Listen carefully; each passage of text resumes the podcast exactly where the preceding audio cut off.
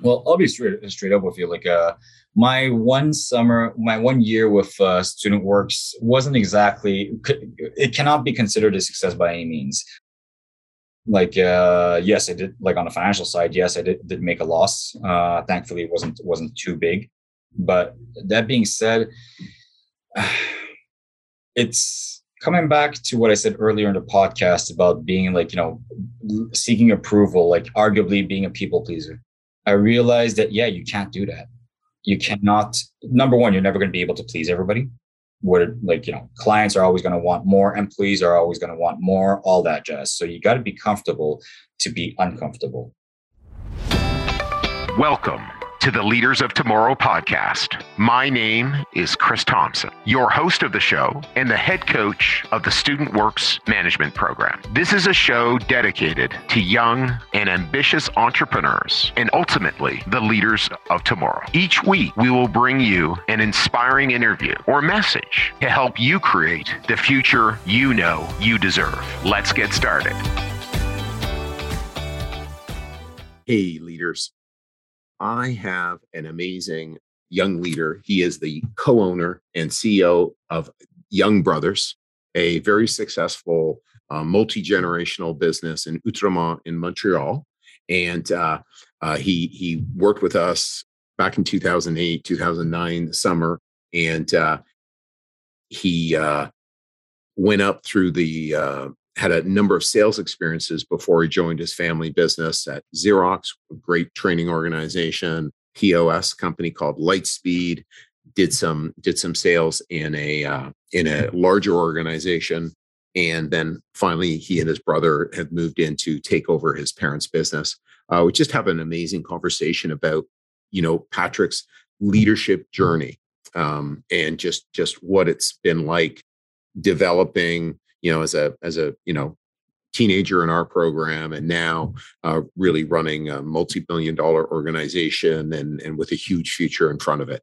I know you're going to love this conversation. And again, if you know anybody who's interested in leadership and becoming a leader, please shoot me an email, or you can go to our website at studentworks.com. My email is cthompson@studentworks.com. Have a great day. Bye-bye. Patrick, welcome to the Leaders of Tomorrow podcast. Thank you very much.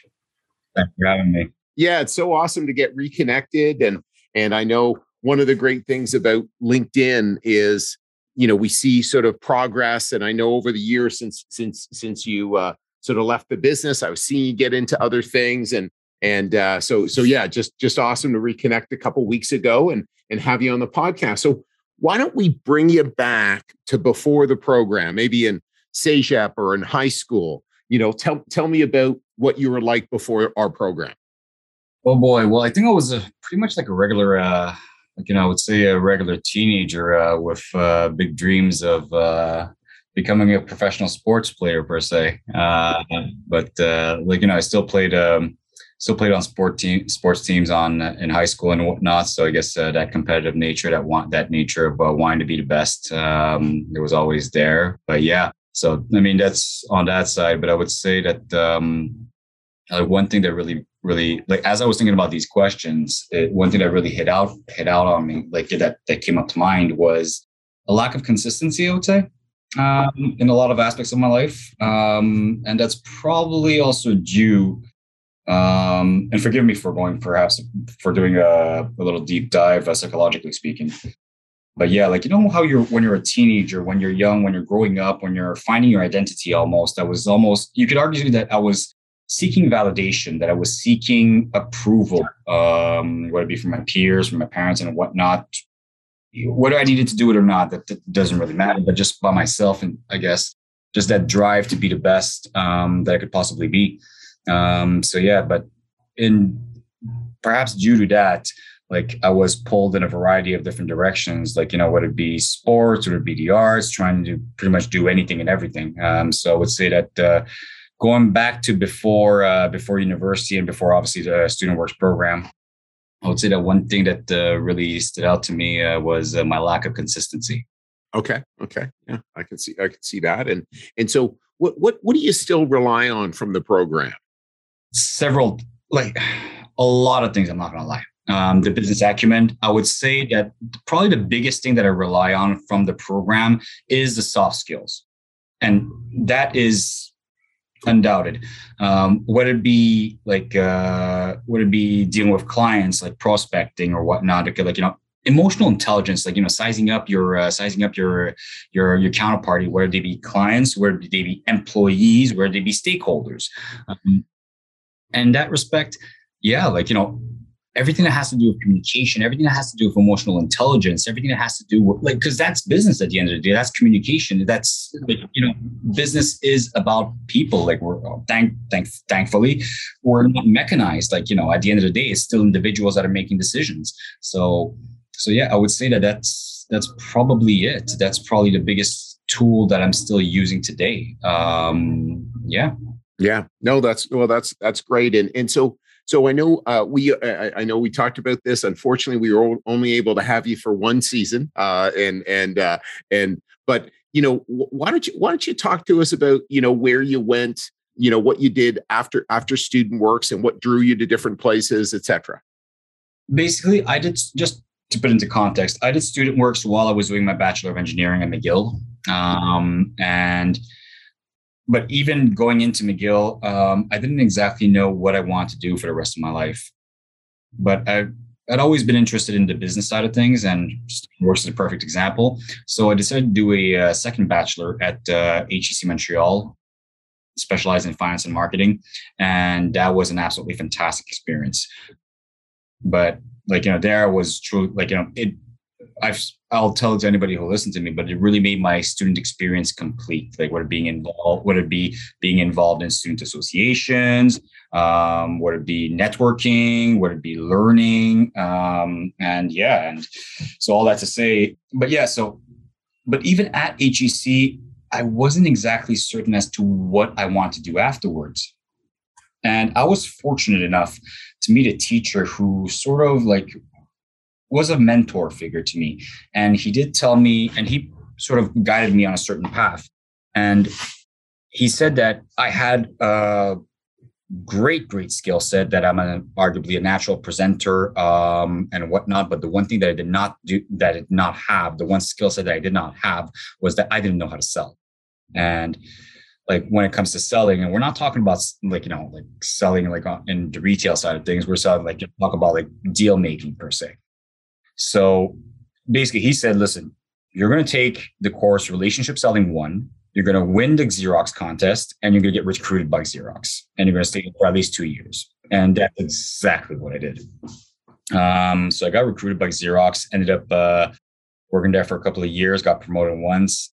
And for those, especially nowadays, I think a lot of people don't know what Xerox is, but Xerox, long story short, is historically known as the printing company. They make the big printing machines that everybody sees in universities or in offices and whatnot. But another thing that they're known within the industry is that they're known as arguably the greatest sales school there is.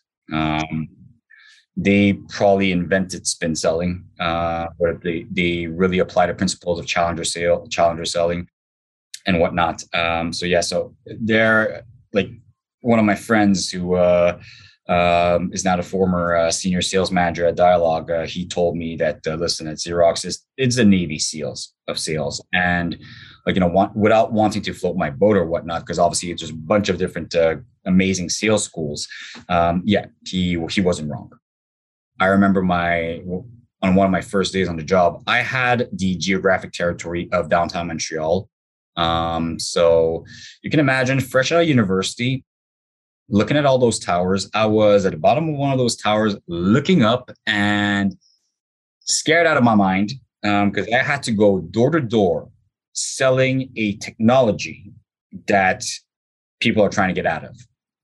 So go figure that one out. To SMBs, and it wasn't big corporations that I was working with. It was small and medium-sized businesses, which is the backbone of the Canadian economy. But that being said, so basically would go 20, 30 story buildings, knock on the door and, try to sell printers. So it was quite the eye opening, but also the very humbling experience, but learned tremendously. Once I got promoted, I got to work with much more interesting deals, like what it'd be like with larger entities. After that, I moved on to a company. Well, let's pause there, Patrick. Like, and again, Xerox for a long period of time, and just coming into that space really was the training ground for so many top sales reps. And I know one of your peers in our program, Harry Gerberg, was there for a number of years, and now's with another. Like, then people move into other organizations, and so at a certain point, Xerox was really considered tech. Like it was kind of tech. Now it's no longer considered tech. Yes, it's kind of a dying industry, but they actually make an enormous amount of money from selling their sales systems. So they're still a really strong organization, and again, just a real proving ground as you mentioned. So you spent 2 years there, and where did you decide to go next, and why? So, at Xerox, I was dealing with professional services. That was my industry in the SMB space. Then I went to Lightspeed, which is a POS company. I was there during the IPO. They sell point of sale systems to really small businesses, to mom and pop shops. And considering that my parents, the family business that I'm part of now, is, let's face it, it's a mom and pop shop. Being exposed to that environment interested me as well, just to understand what's the reality. So I did go to Lightspeed, and obviously Lightspeed being a tech company at the time that was soon to go on an IPO. So, it was a very attractive proposition. So went there, and this time I was selling to really small businesses. Like one location, two locations, whatnot, like really, mom and pop run businesses. And it was a very, very different experience, very, very different people that you're dealing with, very, very different conversations almost. Did you like that more or less? I wouldn't say that I liked it more or less. It was just very, very different. Some like the fun part about it was that it was the speed of things. It was much more transactional. Shorter sales cycle. Yeah, there you go. At Xerox, for example, was maybe doing like 4, 5, 6, 7, 8 sales a month. There I was doing 4, 5, 6, 8 sales a day. Wow, okay. So it's a very different dynamic. Right. So it was really getting the program, getting this Lightspeed really into the marketplace. And then it was, it's like, okay, we need a bunch of hunters, get this out there. People need this. And then obviously, then eventually it just becomes servicing that market, I imagine, at a certain point. Yeah. Okay. And so obviously that ends up to a certain extent, a company like that for, hunting type salespeople, it actually becomes, there's a limit. So where did you go next in terms of limited spending time there? So basically, then I went to a boutique consulting firm called Agenda, where I was, my official title was per se a business development manager, but in reality, I was much more of a relationship manager. So there, obviously, it was a mix of hunting and farming. So both business development and account management. So I was given a number of accounts where, which were part of larger organizations. So if you think about it, I went from the SMB space to the very, very small business space to the large enterprise and governmental agencies, because the consulting industry, it's mandates. It's not just one sale. You're not selling would it be a software or a piece of hardware? You're selling services. And when it comes to services, there's a big, the life cycle of the delivery cycle per se is much longer. That being said, I had to manage a variety of different entities. I got to double check my NDA. I don't know if I can. Okay, what you can say. Okay. Entities was, but all that to say, yeah, it was large corporations. If I give you the names of my clients, you'd probably know all of them. But I was also partnership manager with the partnership with Microsoft and AWS for certain aspects, for the learning aspect. So every the training programs and whatnot. So it was I met completely different people, much more structured, much more process oriented, much more organized. You could arguably say. And I could see, I could see all those different roles really would have a huge impact in terms of what you're doing now, like being able to learn from all those different experiences. Yeah, definitely. Yeah, because I think a lot of times people will see like employment as kind of a ladder. Oh, I'm just trying to climb this ladder. No. It's actually a lot of times covering extra ground to sort of, hey, what can I learn here? What can I learn here? So because eventually you decided to go back and, or not to go back, but to join the family business. So how long? Just we've had a lot of our past operators actually have that experience, you know, and sort of do that. So how long had you been thinking about that in the back of the mind, or your parents talking about it? So it's been like, I took over the business on November 1st, but the official decision had been taken in around the summer, not like late summer, to be quite honest. That was a possibility, but the thought process had actually not started until early that same summer. Now, here's the reason why, because I had actually been avoiding the family business. The reason being is that considering that my parents are the stereotypical immigrant success story, I guess like all children, you want to prove to your parents that you're capable of flying of your own wings, that you're capable of doing as well as they have, but by your own means. So I was looking for my way to do that. Like, you know, I obviously have my own ambitions. I have my own projects or whatnot. So I was actually avoiding it. To me, the family business was actually a burden and not a privilege. And that's how I saw it. But like, you know, after a while, like, and to be fully transparent, I actually did a burnout in early 2021, whether it be related to COVID or not. But that moment of introspection really put into perspective a lot of things. And once, exactly like I said, I realized that I saw the family business as a burden and not an opportunity, because not everybody is lucky or blessed to have to be able to inherit a family business that is already, you know, very well established on solid foundations, and just run the damn thing and just hopefully grow it. So that being said, once my mindset shifted, okay, like at that time I asked my parents, like, what do you guys think? Like, their first reaction was, are you certain this is what you want to do? Because they want to make sure that yes, got it.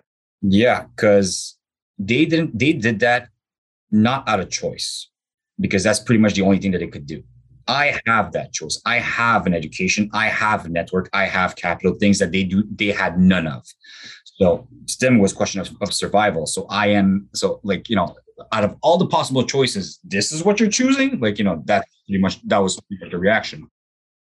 Because let's face it, it's a hard life. It's why don't you describe the business now and share? That's what I was going. Yeah, thank you.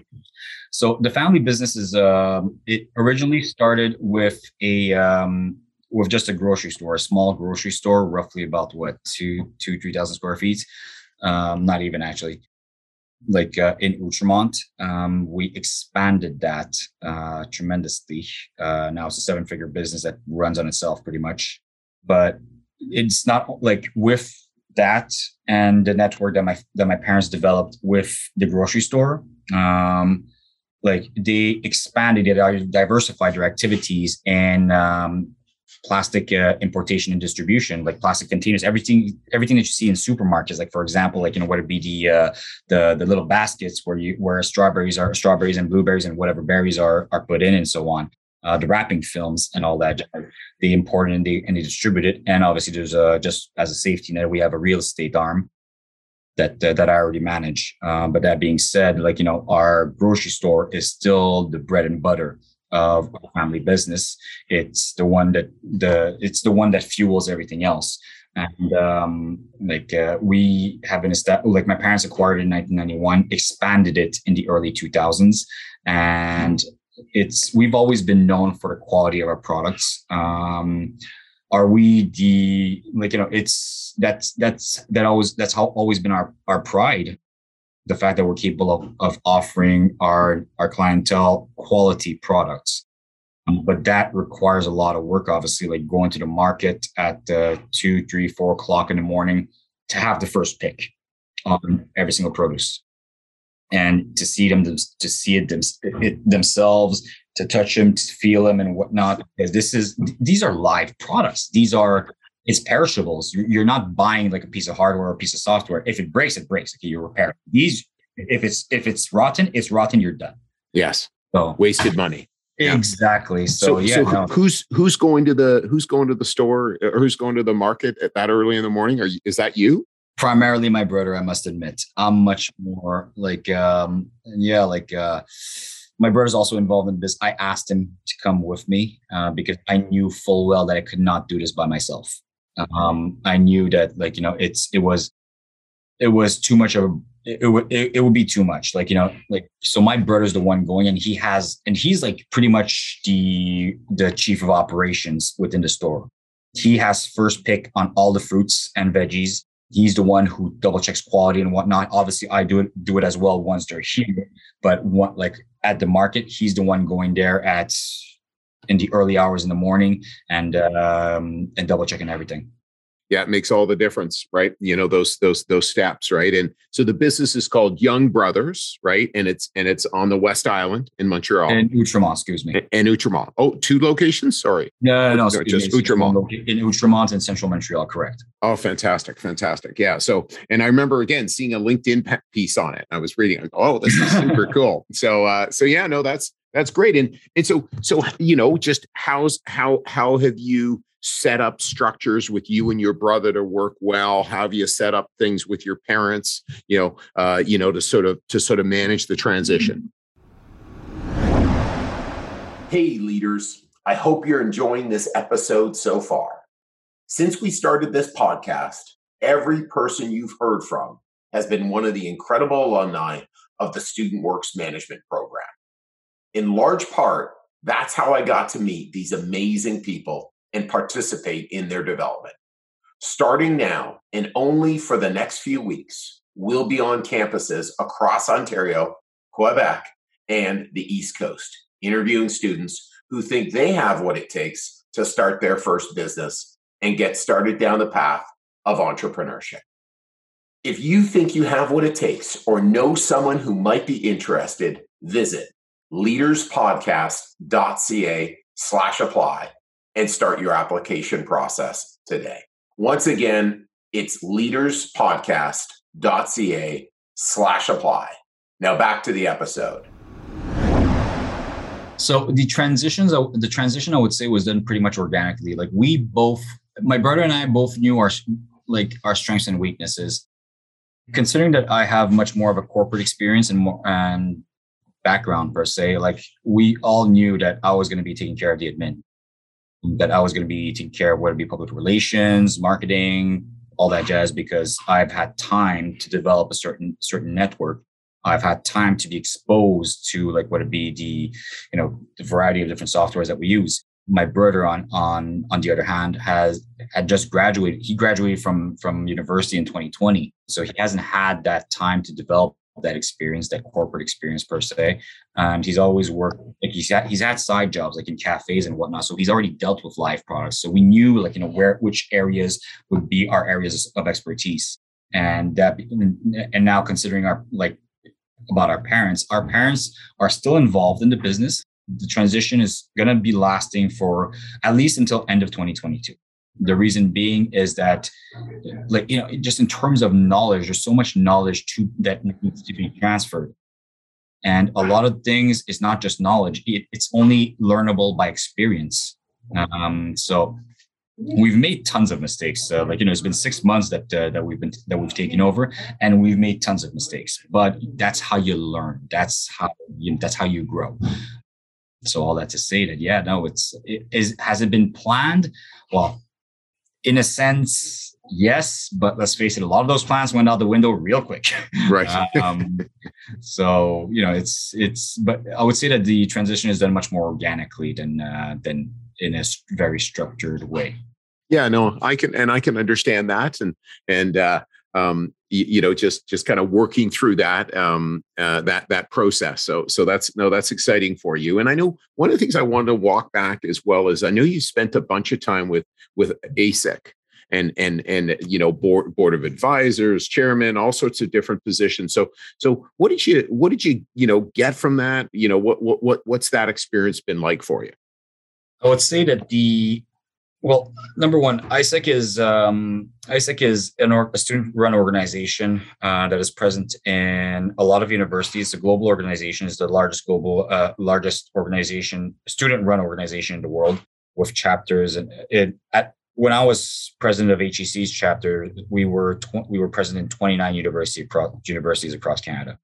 I don't quite remember what's the number right now, but all that to say, the mission of AIESEC is to develop leadership within young adults, and that's exactly what I pulled out of it.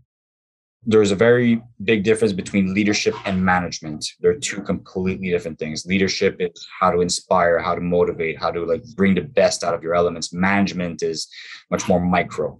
So it's, would it be tasks? Would it be all that jazz, you name it. Yes. Control systems. Sort of. Yes. Processes. Correct. Yes. So in that respect, from AIESEC, I learned a lot of the leadership skills that are required to be in a position of leadership. Now, after my term as president of AIESEC, a few years later, I got involved again with the board of advisors, and I've been chairman of the board of advisors for a number of years now. And as in my role of chairman, I also mentor the current president. Obviously, COVID has been very difficult, change things. But my role as when I'm chairman is to mentor the current president. And through that role, I learned about mentorship. I learned about just advising, really. And it's funny, now that you mentioned that, it's funny because it always reminds me of something that a very good friend of mine told me, is that she said that it seems that everything that you've done in your life has led up to this moment. Because if you think about it, in a grocery store, most of my employees are young adults. They're, I've got two 14-year-old kids, I've got a 16-year-old, and the rest are 18, 19-year-olds in university. And I'm 33 right now. So in terms of that, I'm an older brother / mentor to them. And it's funny, I actually got that practice in before taking my position right now. So that's pretty much that in a nutshell. And having, basically in many ways, that's my role, and been my role for decades. And it's understanding, the student experience, and then continuing to live in the student experience, not stepping away from that makes all the difference, just in terms of that relatability and the understanding what that time in your life is. And I think that's great. And it's the impact of leadership is such an impact in the world. Right. And obviously that's what this podcast is about. So one of the things that happens with leaders is things don't go right. So what about looking back, biggest failures or mistakes, and what did you learn from those? Well, I'll be straight up with you. My one year with Student Works wasn't exactly, it cannot be considered a success by any means. Yes, I did. On the financial side, yes, I did make a loss. Thankfully, it wasn't too big. But that being said, it's coming back to what I said earlier in the podcast about being seeking approval, arguably being a people pleaser. I realized that, you can't do that. You cannot, number one, you're never going to be able to please everybody. Clients are always going to want more. Employees are always going to want more, all that jazz. So you got to be comfortable to be uncomfortable. Uneasy, excuse me for using this expression, but uneasy lies the head that wears the crown. If you want to be in a leadership position, you're going to have to get used to it. And so, I was probably a bit too nice with my employees. I was too nice with my clients. Whenever they would ask me to do something, that was not necessarily in the contract, I'll do it. Yeah. But at some point, you got to be able to stand your ground. At some point, you got to be able to arguably to be ruthless, to be firm. And that's definitely something that that I learned afterwards that, you know, looking back on it, yeah, like, you know, you can't, once again, you can't, you have to learn how to say no. 100%. Yeah. One of the things we actually now have a predictive index, which actually highlights, Patrick, you and I have a very similar profile. And one of the things that we identify is people who are very people-pleasing, extroverted, great salespeople. And if they have, you know, there's low assertiveness, you know, and you don't have low assertiveness anymore, but you did then. And I did then when I operated. And as a result, I gave too much away to my staff. I gave too much away to my clients, and I was naive. And so it was a weakness. It was a mistake. It was an error. And the reality is, I was going to bump into that until I figured it out, because it was going to be my weakness until I figured it out. Now, it's not my strength now, by the way, but I'm definitely stronger and more powerful in that area, and have grown. And so it's now as our company, we identify those people, and then we give them extra coaching. We make sure we highlight it. We actually show people that people with that profile tend to earn 5% less. Okay, like margin. So it's like I do $100,000, $5,000 less over $100,000, and of course, then we look to, because of that, quote unquote, information. People are like, okay, I'll be more coachable to you, and because we weren't as knowledgeable or as aware when, you know, 15 years ago as our organization, so we wouldn't have been able to go, okay, first of all, seen that in you, and then second of all, go, here's the data, Patrick, let's go watch it. And then we have our coaches really watch for it. So again, that's sort of the lessons we've learned. And it's really great as well that, like you said, you've learned those lessons, you know, to make sure, hey, here, I've got to be, like you said, firm, assertive, you know, and just making all the difference. So what about thinking about, as you went from a university student to a full-time value creator in the world, what did you need to change about yourself? Several things, I would say. Number one, I had to be more focused. Like, I've, like, you know, exactly like you said, I'm an extrovert, so I'm pretty much all over the place. But at some point, you have to be able to focus. You have to be able to make a decision. You have to be able to, like, you know, like, zone in almost. And one thing that's probably is reflected in my career is the fact that, for lack of a better term, I get bored easily. If it's too routine, okay, like, you know, it's like, I'll give an example. Like, my financial advisor asked me the other day, like, you know, when was I thinking of retiring? I don't plan on retiring, because knowing me, I'm probably going to have another project in mind that I want to build. But that being said, yeah, like, number one, it's like, what did I change? Like, what did I need to change? Focus. That's one. Similar to what I said earlier in the podcast, consistency, consistent effort. Like, you know, it's a stupid example, but just the time at which you wake up. I do not wake up with an alarm anymore. I wake up before my alarm. My body is conditioned that way, even on Sundays, even on my days off. Okay, it's just consistency, and there's a difference between consistency and routine. Okay, so. All that to say is, yeah, consistency, it's focus, consistency, consistent work ethic, consistent effort. That's definitely something I had to change. And also, one last thing, probably the most important thing, openness of mind, especially with yourself. Because you have, like, I think that one thing that people underestimate is how much you actually have to know yourself before going outside. Right.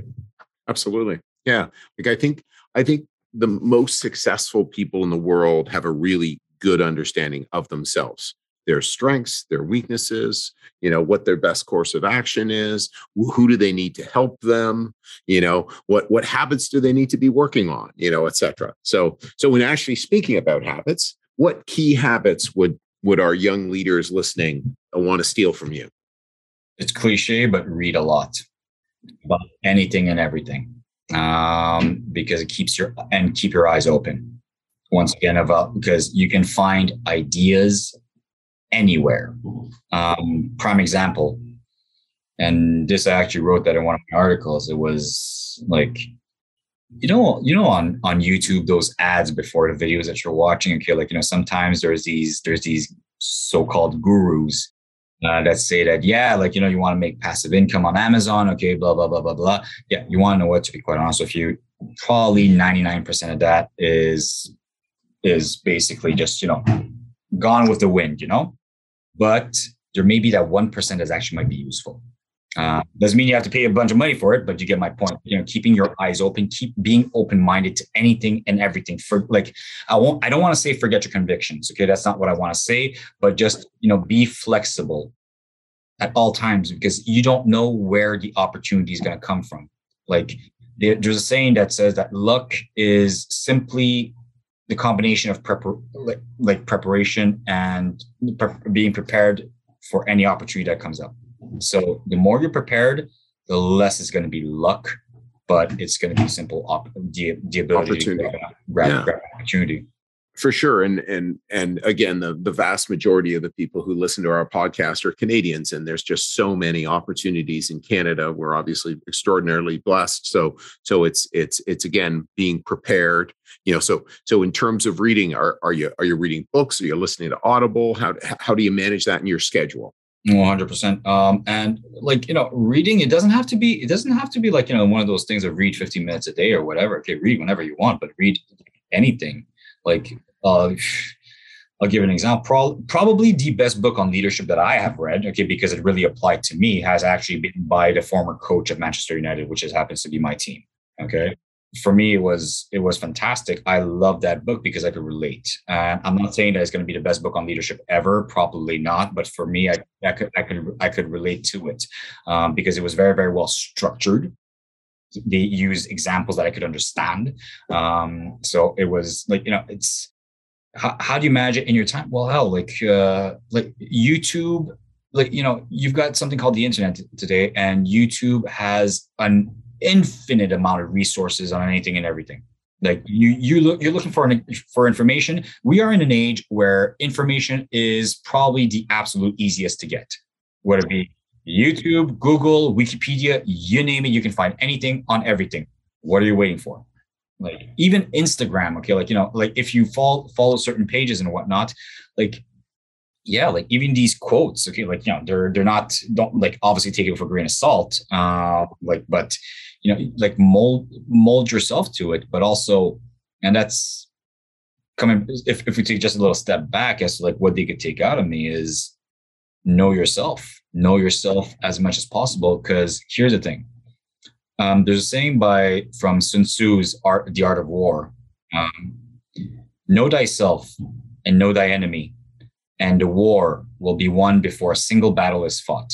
Now, I'm not saying like, you know, that today is a war or whatnot, but it is very much applicable to whether it be business, to whether it be your relationships, whether it be whatever. Just replace the word enemy by counterparty, okay? And it sounds better, okay? So if you know, like it comes back to the aspect of entrepreneurship, which by the way, I don't think I really deserve as a title. But like you have to know yourself before looking to create. Like you call me a value creator. Well, perhaps I am, but like, you know, I have to know myself before I'm capable of bringing value to others. Because if not, you want to know what? I'm going to shoot left, right, and center. And I don't know what kind of value I could possibly bring. So focus on yourself first, know yourself, and then go from the inside to out, not out to in. That's probably what I would say. Fantastic. So final question, Patrick, when you think of a leader of tomorrow, what comes to mind? Strength. I think that is okay. And this, I apologize for this, but like, it's like, I feel that we're too eager to please. We're too eager to, we give a damn too much. And I understand, like, you know, whether it be in politics or in business or whatnot, especially like, you know, publicly traded companies or like, you know, entities that are in front of the camera, because it's tough, like especially whether it be politicians or CEOs, C-levels of publicly traded companies. I really admire them because they're criticized left, right, and center. They're damned if you do, damned if they don't. Okay. But all that to say that, yeah, if I were to add, what I would wish for the leaders of tomorrow, to have strength, to have the strength of character, to withstand whatever storm comes their way. And that, I know that's very vague, but I'll bring back the poem of Rudyard Kipling. And one thing that really, that's always stayed in my head is, if you can meet both success and failure and look at those two imposters the same way, you get, and yada, yada, yada, you'll be a man, my son. But I wish that the leaders of tomorrow will be strong, will be firm, will be but also flexible. Like being strong does not mean being rigid. No, quite the contrary. It means being able to adjust. So I hope, because I think with strong leadership, we always say that with strong leadership, you can move forward, you can do great things. Well, you want to know that's what I wish for them: strength of character, strength of conviction, and the ability to do things regardless of the consequences on them. Obviously, take into account the consequences of others for sure. But on them, you're ready. I really like that, and again, it's strong personally. It's strong, like you said. Really understanding, a good result, a bad result. It's just a result. And what do I take from it? How do I move forward? How do I create value in the community? How do I create value for my family, my business, my stakeholders, right? And so being able to be strong, not do things for, again, in our first years, my first year was very much like you running my own business, actually not having the powerful conversations with my staff members to make sure that they were hitting budgets and I trained them and coached them appropriately, not having the powerful conversations with my staff, with my customers, so that they ask for things and I just give them, rather than saying, of course I can't do that. Just like if someone walked into your store and said, hey, I'm still hungry. I bought some bananas, but I'm still hungry. Can I have more? Of course, you'd say, well, yes, you may. And this is how much they cost. But those, and again, that's what strength is, and it makes sense, and that's what leaders need. And it's not easy, but that's what leadership is taking something that's not easy, but you desire it, you want it, and you want to make a difference. So Patrick, thank you so much for your generosity of time. I know, how many days in a row were you working? You're saying you. Oh boy, yeah, this is day 9 of 13. Of 13. So thanks for squeezing us in. We're just so appreciative, and you have a fantastic day. Chris, thank you so much for inviting me, and it was a great pleasure. Awesome. Okay, take care. Bye bye.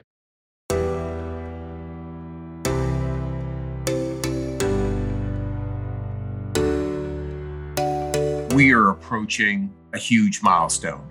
We are approaching 300 episodes, which puts us in the top 10% of podcasts. We would love to know, what were your favorite episodes or best takeaways? If we get enough feedback, we'll share that in an upcoming episode. Please send any feedback to cthompson@studentworks.com. We have created a waiting list for leaders wanting the opportunity to apply to become an operator for the summer of 2023. Our application process for new applicants gets started in July of 2022. If you know anyone or are interested, please go to learn.studentworks.com/waiting list. We look forward to reaching out to you and seeing if you have what it takes to join the Student Works Management Program.